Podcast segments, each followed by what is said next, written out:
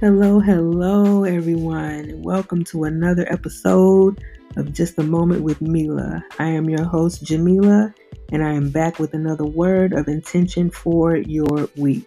Now, you guys know how this goes, but in case you're new here, or if you need a refresher, here's how we roll. I'm going to give you a word of intention to carry you through the week. I'm going to define it, and I'm going to give you examples and tips on ways that you can use the word to your advantage to make the most of your week. So, you guys ready? Let's roll. So, today is January 18th, and it is also the day that Dr. King's birthday is celebrated nationally.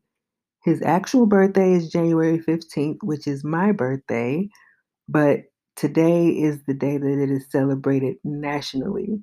I thought that this would be a great opportunity because it is his birthday to use the word accountability as our word for intention for the week. Now, accountability is defined as the fact or condition of being accountable, or in other words, responsibility.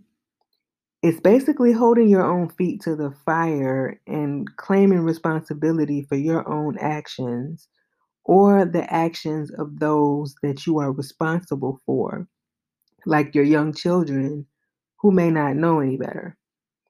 Accountability is something that you would think is super, super simple, but apparently for a lot of people, it takes a lot to hold themselves, for them to hold themselves accountable for their choices.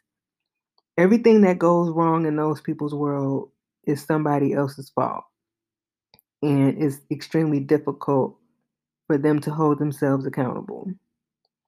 We see this in personal relationships, be them platonic, romantic, or professional. We definitely see it in people in quote leadership positions, in quote. Nobody wants to own up to their part in why things fall apart, and it helps no one in the long run.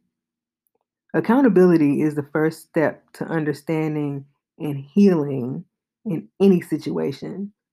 Not only can it lead to understanding and healing, but it also helps to build trust with others.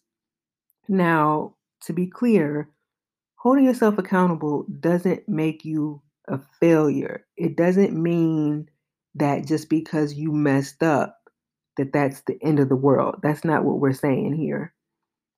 It doesn't make you a failure. A failure. Apologize when you need to, if you need to, and then just keep it pressing. All you can control is your own honesty. Likewise, holding others accountable doesn't make you the enemy. It makes you a mature human, human being that has your best interests at heart as well as those you care about. You don't have to feel bad for making bad choices or make others feel bad about their choices.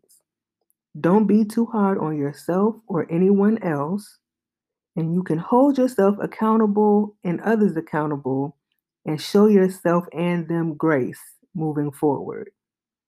But if you really want to move forward in real peace, you have to display some accountability.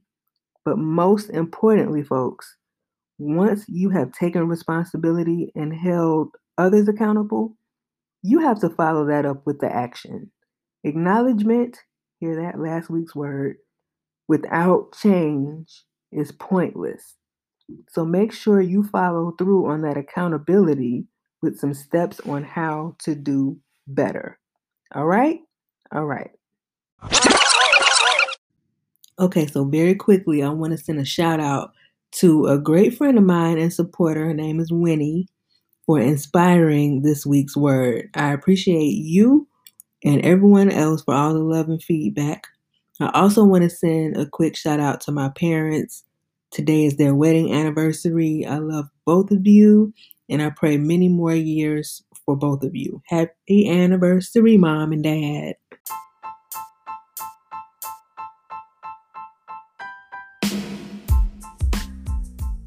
All right, y'all. I hope this was helpful to somebody today. And I pray that you can use it to help set your intention for the week ahead. Now, before we go, I would love to hear how last week's word of intention helped you. Were you able to acknowledge those feelings and emotions? Did you acknowledge other people's feelings as well? Let me know. I would love to hear from you all. So, to reach out, you can follow and DM me on Instagram at Jamila B. Me, or you can follow and inbox me on Twitter at Queen Jamila underscore G. I look forward to hearing from you, and I will see you right back here next week. God bless.